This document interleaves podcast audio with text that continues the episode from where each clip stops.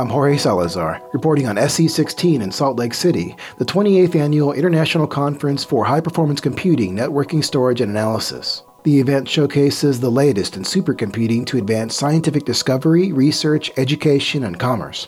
On the podcast today is Kelly Gaither, Director of Visualization at the Texas Advanced Computing Center. She's also the Director of Community Engagement and Enrichment for XSEDE, the Extreme Science and Engineering Discovery Environment funded by the National Science Foundation.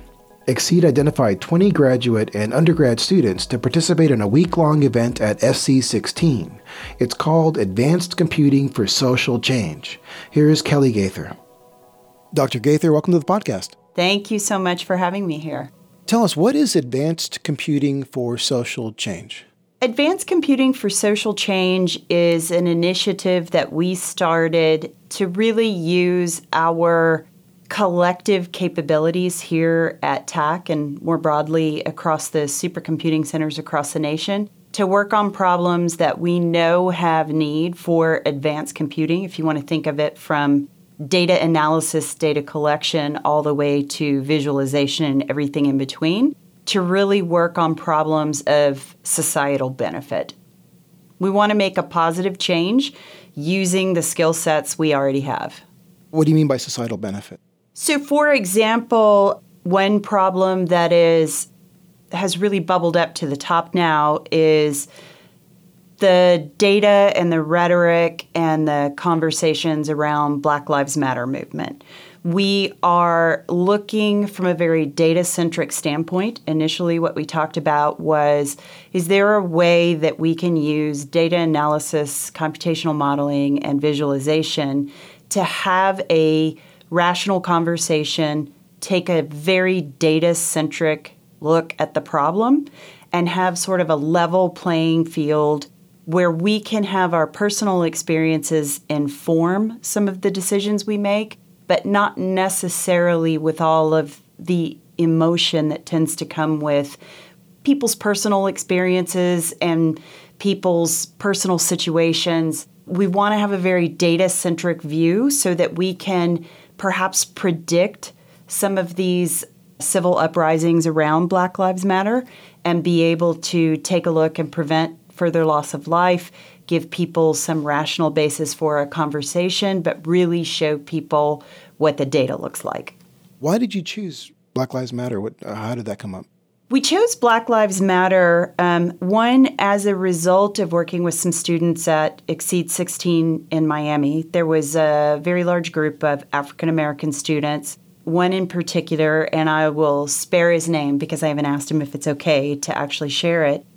I told my personal journey to advanced computing, sort of how I got into college, where I came from, thoughts that shape my um, cultural bias, if you will. I wanted to know a little bit more about these students. It was probably the most diverse group of students I'd ever seen in high performance computing.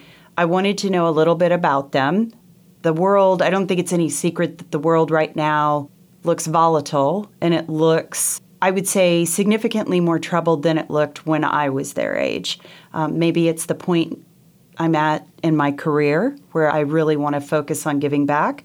Maybe it's really that I realized um, when talking and sitting down with these students that by and large, they don't really remember a time when there wasn't violence of some sort that was a part of their everyday life.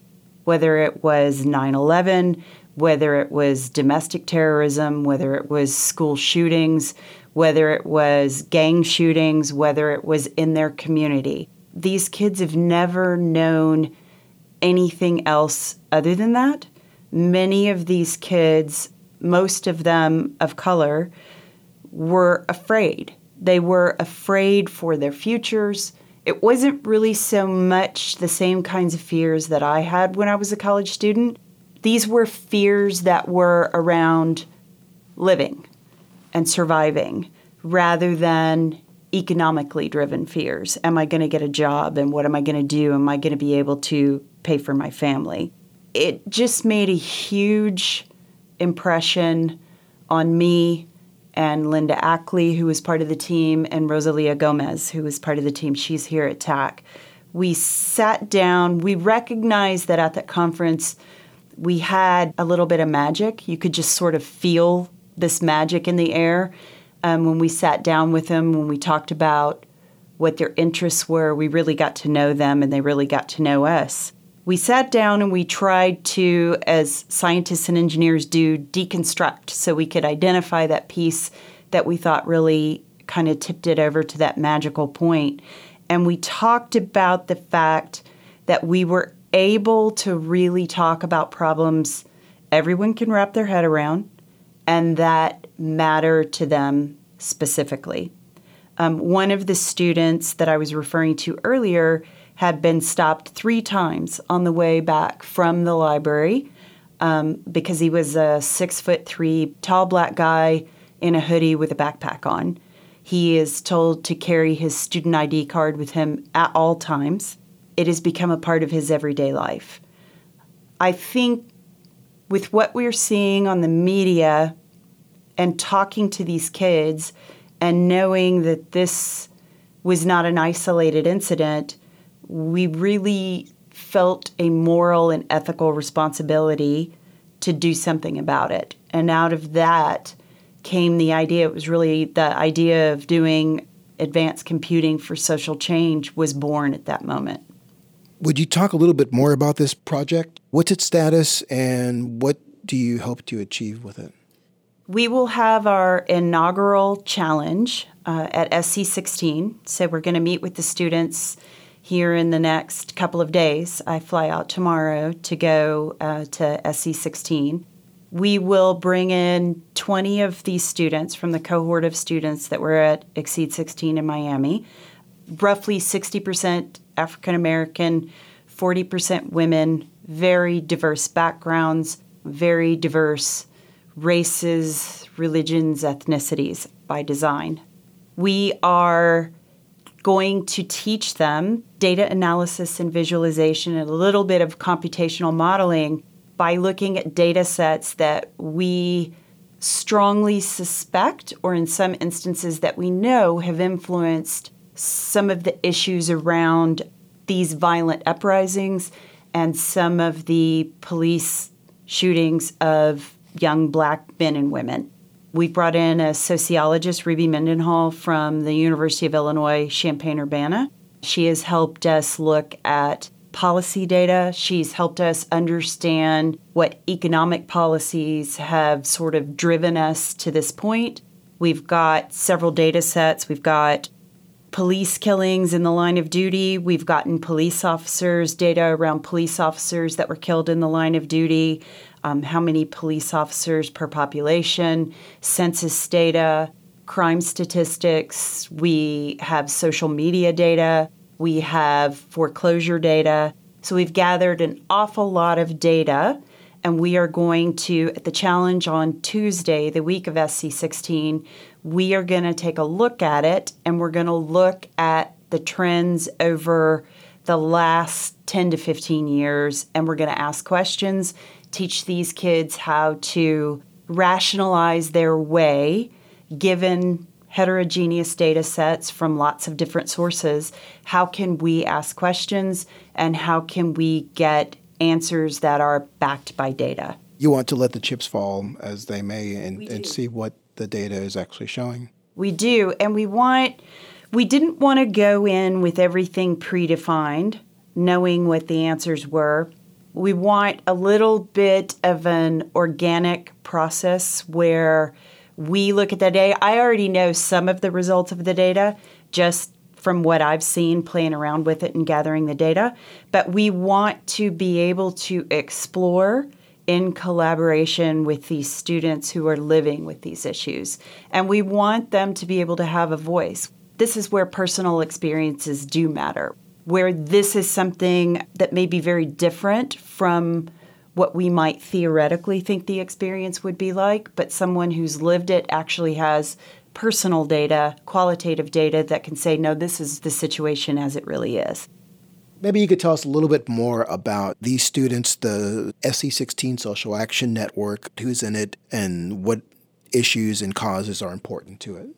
These students are a cohort from the XSEDE 16 student program in Miami.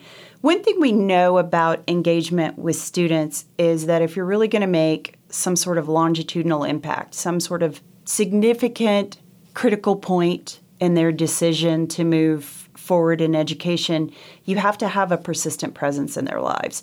It's not good enough to have one off programs where you provide them opportunities, show them a little bit of something, and then hope something good comes from it. What we want to do is plant the seed and we want to continue to water it. So, this is just the first of many challenges. And since it's around social change, we'll be able to evolve with changing times. Given the outcome of the election, I can imagine what what the next social uh, action challenge will be.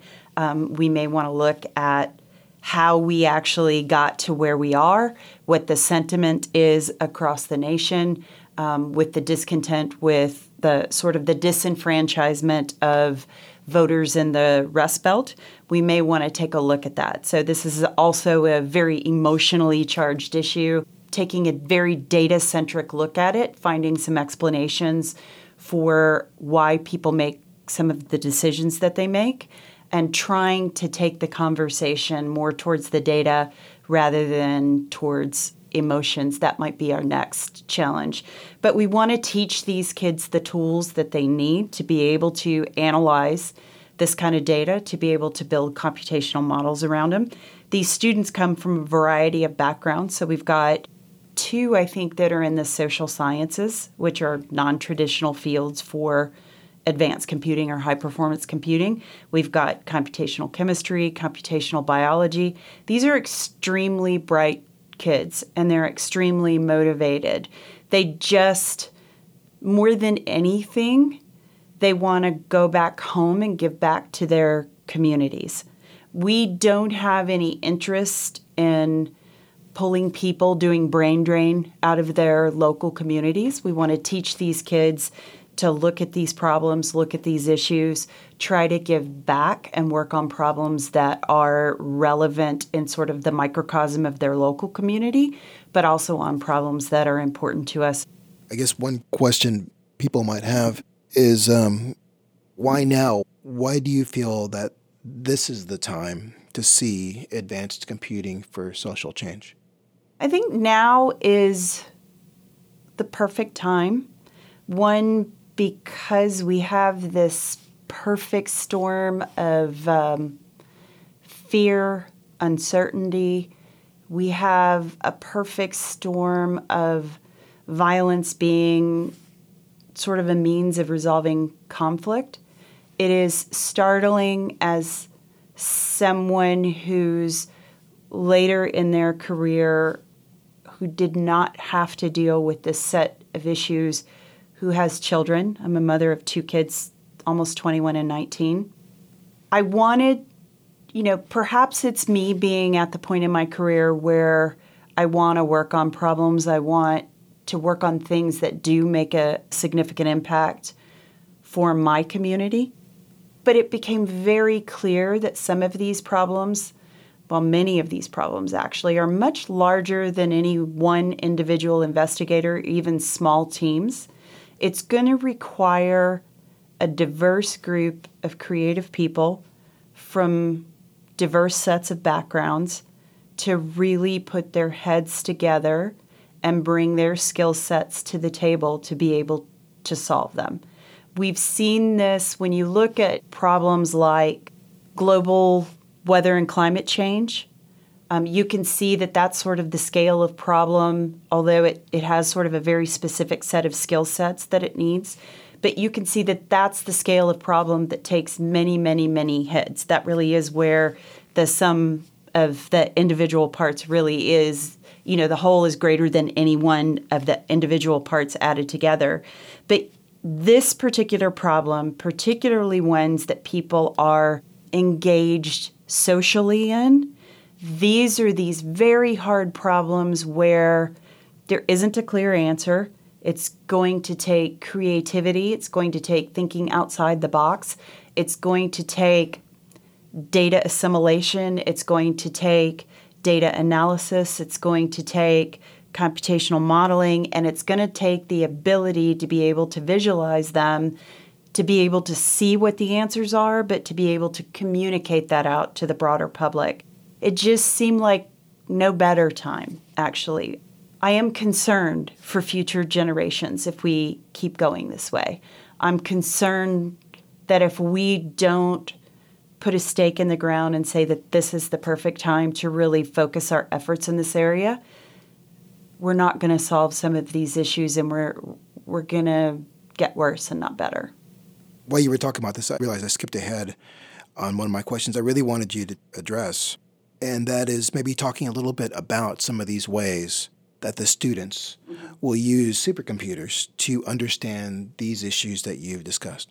In the challenge, we'll use something. So, in the SC16 uh, Social Action Network Challenge, we will bring together a variety of data sets. That certainly, from a data perspective, that certainly, if you can think of social media data across a number of years, across a relatively large geographic region, we're going to go back to Ferguson, Missouri, and look in that specific region. That's a lot of data to mine through. If you want to do it in a timely fashion, you have to be able to organize the data you have to be able to query it very quickly. So, those are some of the things that we're going to work with the students on. We're also going to use a computational modeling tool, risk terrain modeling, from really just crime statistics, predicting crime in different areas. Where I was introduced to it was in our work at TACC with the Cook County Hospital, where they were trying to predict child maltreatment in an effort to be able to put some programs in place to prevent it. What we decided to do with the first challenge with the Black Lives Matter movement was to take a look at these civil uprisings around the Black Lives Matter movement, around the violent killings of young black men and women. Take a look at the data surrounding it, see if we can go back to known events, find any causal or predictive factors, and see if we can use those to perhaps the way Cook County did, prevent these civil uprisings in the future. And these civil uprisings, you know, there's civil uprisings all around the world, whether it's the cause is Black Lives Matter or whether it's people in Chile having a civil uprising around um, economic downturn or around sort of the social condition there, we want to be able to put some measure in place or some model in place and perhaps be able to predict and prevent in the future these civil uprisings. Who are the users of this information? That's a good question. In some respects, we don't know. In fact, we talked about having psychologists there at the Social Action Network in case there were findings in the data that were particularly upsetting or traumatic for people who have experienced this firsthand. What we are hoping to do initially with the findings that we come out with is we're hoping to publicize it, send it to academic publications, but also to communicate it out to the lay public. Um, this is one area where I think we're going to grow this initiative at TACC.